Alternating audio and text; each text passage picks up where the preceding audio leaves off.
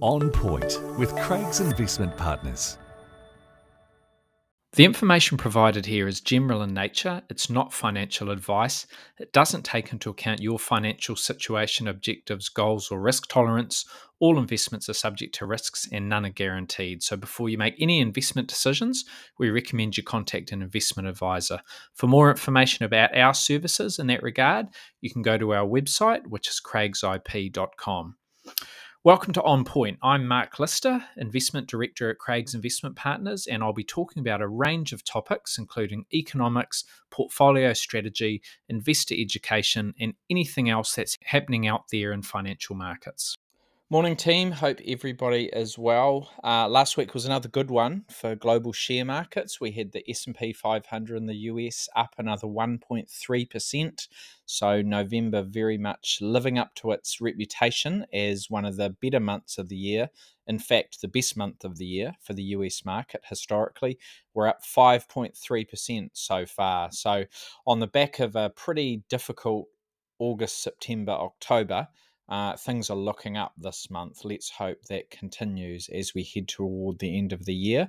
Other share markets a little bit mixed. Uh, Europe slipped 0.2%, uh, the UK was down 0.8%. The Aussie market across the Tasman up 0.1%, and the local market here in New Zealand up just the 0.2%. Although it is important to note that that US market strength, a fair whack of it came during the Friday trading session. So New Zealand, Australia, uh, and even Europe and the UK would have been closed uh, during the second part of that session, and there was sort of a late rally. So maybe there is a little bit of catch up that we will see in this part of the world uh, early in the coming week. Uh, what happened with interest rates and bond yields? The US 10 year Treasury yield up slightly, ended the week at 4.65, so a little higher than where it started, but still well below the 16 year highs of last month during October. The 10 year Treasury yield pushed through 5% for the first time since 2007. So at 4.65, we're still some way below those levels. Uh, local interest rates, our five year swap rate was down about 10 basis points, so down at about 4.9. We hit a 13 year high of almost 5.4% just three weeks ago. So we're actually off quite a bit from those highs, you know, off a full half a percent. Uh, from those levels. New Zealand fixed income, and I uh, usually watch the um, the NZX investment grade corporate bond index because it's a very good proxy for the type of fixed income assets that most private investors hold in portfolios. It's returned 4% this year. So, a pretty good return. Certainly, it has outpaced the local share market. Uh, and it's on track for its best year since 2020. Um, New Zealand fixed income was down in 2021 and then down again in 2022. Very unusual to see conservative assets down two years in a row, and in fact, it's quite rare for them to be down full stop. But 2023 has been a much better year, and fixed income has performed well. Looking back on some of the key developments last week, we'll start with central banks. And the only major central bank meeting was the Reserve Bank of Australia. They did increase their policy rate by a quarter of a percent, so they moved to 4.35 last week. Although they're lower than New Zealand, lower than uh, the United States, lower than the UK, they're still at the highest levels we've seen since 2011. And remember that in Australia, a lot of borrowers, uh, a lot of homeowners uh, sit on floating rates. So the RBA does get a bit more bang for buck when they hike interest rates because it does tend to flow through quite quickly uh, rather than being quite delayed, which is what we see here because we all sit on on fixed rates. Uh, so that was the first increase since June. The RBA has left things unchanged at the four meetings since then. So I guess what's brought them back off the sidelines is that inflation has been a little stronger than they had had hoped it would be. So that's why they have felt they need to take some action. They do think inflation has passed its peak, uh, but they're worried about the stubbornness of prices. Um, things like services uh, prices still continuing to rise more quickly than they would like. So they think inflation will keep coming down, but they just haven't made the progress that they had hoped to. So markets still see a, a decent chance of at least one more hike. uh, from the RBA. Another hike over the next six months is priced into the tune of about you know 65 70 odd percent. So that that could change depending on how the economy develops depending on what happens with um, inflation although at the moment you would you would probably if you were betting on it you would probably suggest that um, there's one more in the tank from the RBA. The only other central bank um, activity we saw last week was that there was a lot of Fed speakers talking, including Jerome Powell. He spoke at an IMF conference. Uh, he he played his cards reasonably close to his chest, left the door open for further hikes if he if he needs to, um, as you would, um, and made a few comments along the lines of, you know, we're not entirely sure that we've done enough, so you know, still watching and waiting. And I think I think that's to be expected. You know, the Fed wants to keep people. Um, they don't want to just signal that they're done just yet. They want to leave the door open and give themselves the opportunity to do more. There's one more meeting this year. It comes in mid December, so we'll we'll wait and see how that plays out my view is that they probably are done, but I can see why they would want to um, be a little bit ambiguous with their commentary.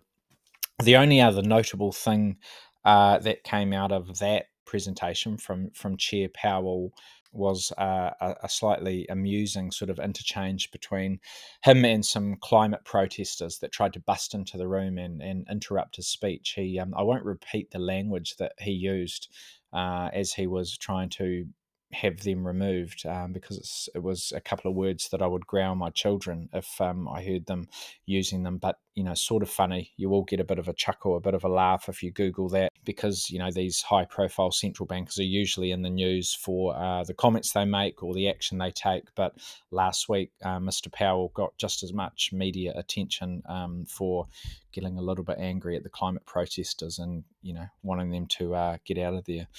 Um, what did we have here in New Zealand? We had uh, the Reserve Bank survey of expectations for the September quarter. This survey is an important one for monitoring how inflation expectations are developing. And the good news was that over the coming 12 months, expectations for where inflation will go or be uh, fell quite sharply, fell from 4.2 to 3.6. Um, so that's very much good news, probably influenced by that softer inflation print we got because they do the survey um, just in the wake of each inflation print. So that came in at 5.6 instead of 6. Uh, people were probably quite um, encouraged by that. However, when you look ahead a little bit higher, so that's probably not what they want to see. Five year inflation expectations rose from 2.25 to 2.43. That's the highest in 12 months and still within the target band of uh, 1 to 3%, although moving in the wrong direction. And the RBNZ would rather be seeing these numbers closer to 2 than sort of pushing up, you know, from two towards three. So good and bad there. It probably doesn't dramatically move the dial in terms of what the uh, the Reserve Bank might do next. They have one more meeting to go uh, late late this month, um, so another you know two or three weeks away. Uh, I don't think they'll do anything there either. I think they are finished in terms of their rate hikes, that is. Uh, dairy prices, we had the results of another GDT auction, saw a marginal decline, not much in it. You know, the headline index down 0.7%, probably not a bad outcome. A few people out there thought it would fall further, so uh, you, you may as well call it flat. That comes on the back of four consecutive increases that saw the index rebound almost 17% um, in the two months from sort of mid August to not so long ago. So that's that's been good. Um, dairy prices still at reasonably subdued le- levels. You know, we want them to uh, recover over the next year or two because even at 725, which is where the payout is, uh, the Fonterra payout, some farmers will be will be making a loss. Um, so over the next couple of years, I think you need to see either prices recover uh, or you need to see borrowing costs come down so that the, the, the cost structure of the typical farmer um, falls a little bit, or both. You know, we can handle one one pretty average season, but you don't want to have sort of two or even three difficult seasons in a row. Right, looking ahead uh, this week, and the highlight will definitely be the US inflation report. This will be for October and we'll be hoping that we see further declines uh, in inflation. Markets are expecting headline inflation to have increased 0.1% for the month of October. That will be the lowest in five months. That will be good. Core inflation, which excludes food and energy, that's expected to be unchanged at 0.3. So at an annual level, markets are expecting headline inflation to slow to 3.3%. That's the lowest since March 2021, two and a half years ago. Core inflation unchanged at 4.1. Still down from the highs, still equal lowest with September 2021, you know, same as last month was. So, you know, moving in the right direction, progress um, that core inflation is still a little bit stickier than people would like. But some of the indicators have been good looking forward. You know, look at the um, the PMIs that we saw for October, and I talked about these a week or two ago. They were very encouraging. We saw input cost inflation in the US fall to the lowest since October 2020, and average selling prices posted the smallest gain since June 2020, you know, more than three years ago. And I'm quite encouraged by that because it's come in spite of rising oil prices um, of late. So that that was quite good. But that'll that'll very much be uh, the highlight. And I think this is out on Tuesday in the US. Yeah, Tuesday in the US. So um, we'll be watching that, and we'll get that uh, on Wednesday. Um, retail sales will be the other key release that we'll get out of the United States. They're on Wednesday, and they will obviously uh, help us help us build a picture of how the consumer is feeling and thinking and acting at this point in the lead up to the holiday season. Uh, we've got some Chinese monthly indicators. Uh, Wednesday, 3 p.m., we'll get you know things like um, uh, what do you get? Retail sales, industrial production, uh, fixed asset investment, you know, those sorts of things. So I'm not expecting fireworks here. I think we could be in for a disappointing set of figures. The Chinese PMIs for the same period pointed to slowing momentum and, you know, renewed deflationary pressures, particularly in the services sector. So, um, not expecting these to look fantastic, but, but we will watch and see. Uh, that will be on Wednesday afternoon also, a bit happening on the geopolitical front. Um, this Friday, another deadline for Congress to avert a government shutdown in the US. So, um, listeners will remember that we had that deal that was put together to buy them some time. Well, it's nearly expired, so they've got to sort that out and come up with something that is uh, a little more permanent. So, we'll be watching watching for that and also the APEC uh, Leaders Week in San Francisco. So that um, started over the weekend and will continue throughout this week, you know, through to um, I think the 17th, which is Friday, isn't it? Uh, the highlight there will be US President um, Joe Biden and Chinese President Xi Jinping. Uh, expected to meet. That is expected to take place on Wednesday. So they will meet and that'll be really interesting. You know, it comes obviously uh, against the backdrop of a not fractured, but certainly deteriorating relationship between the world's two biggest economies. You know, you had that incident earlier in the year, um, was back in January, wasn't it, where that spy balloon sort of came across US airspace. Um, and the U, uh, the Americans shot it down and then accused China of sending a spy balloon. So you know that that's made things a little bit tense. And obviously, last year, I think it was August last year, where um, Nancy Pelosi, who was the speaker at the time, visited Taiwan. That didn't go down particularly well. Um, so you have had a bit of a tense relationship. So this meeting will be closely watched, and those issues will be discussed, I'm sure, as well as the conflict you're seeing in the Middle East, uh, the war in Ukraine you know, talk about election interference um, ahead of the US election next year. So that that will be something that markets will be keeping a close eye on. On the local front, the only key economic releases will be the October housing report from the Real Estate Institute. I think that is out on Wednesday morning yeah, Wednesday morning. Uh, and that's the same day as migration figures, which are out sort of later that morning. So we'll get those two things.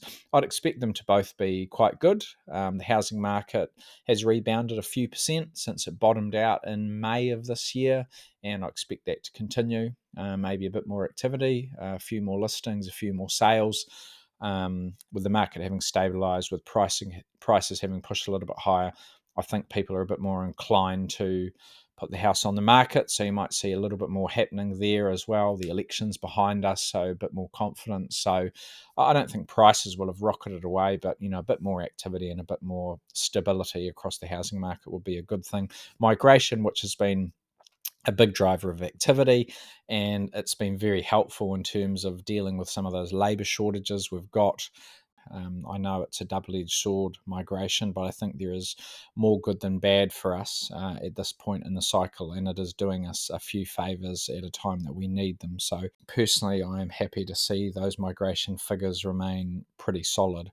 The reporting season, um, winding down now internationally you know we've had 92% of s&p 500 companies already report it's been pretty solid you know 80 odd percent maybe a little bit more have beaten expectations at the, the earnings level, the profit level, and aggregate earnings growth for the S&P 500 has been 4.1%. It was expected to be slightly negative, so that's that's a good outcome uh, for the September quarter. Looking ahead to the December quarter, you know, the last three months of the calendar year, analysts are expecting that earnings growth to continue. 3.2% is what's expected from, you know, the same quarter a year ago.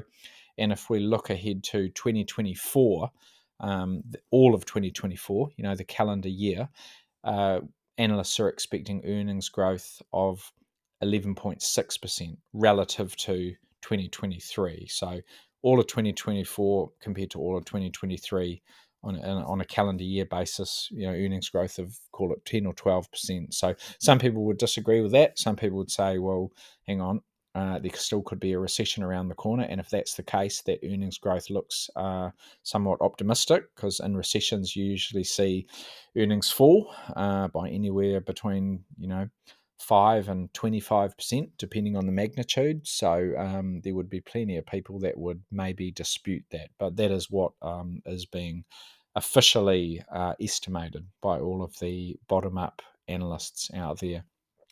Still a few to come, though, even though it is near the end of that reporting season. We've got Home Depot and Walmart in the US. Uh, I think Home Depot is on Tuesday, Walmart is later in the week on Thursday. A um, couple of others too along the way, but those are the two that stood out for me. And two of the big Chinese heavyweights, Tencent on Wednesday and Alibaba. So there's still still plenty to come. On the local front and across the Tasman, there is quite a bit happening on the corporate um, news front. Manawa Energy reporting result on Monday, Napier Port on Tuesday, uh, Serko Wednesday, uh, Infratil Thursday, plus a few AGMs. We've got AGMs from Precinct Properties, Contact Energy, A2 Milk, um, and across the Tasman, ANZ Bank reporting on Monday. Uh, that's really the only major result, but there's quite a few AGMs where we might get some trading updates. Goodman Group, uh, Lendlease, you know, two of the big property companies, uh, ResMed as well, which has been under fire uh, because of all those weight loss drugs that are expected to reduce the number of obese people and many of the customers um, that ResMed products are supplied to uh, tend to be overweight and obese, same as Fisher and Paykel Healthcare. Those two companies are competitors. So that one will be an interesting one because we'll be looking forward to hearing what uh, ResMed has to say about um, those sorts of challenges uh, that it's facing at the moment. All right, that's that's all for now. Thanks very much for listening, everybody. Uh, enjoy your week, um, and we'll talk again soon. For more insights, visit craigsip.com.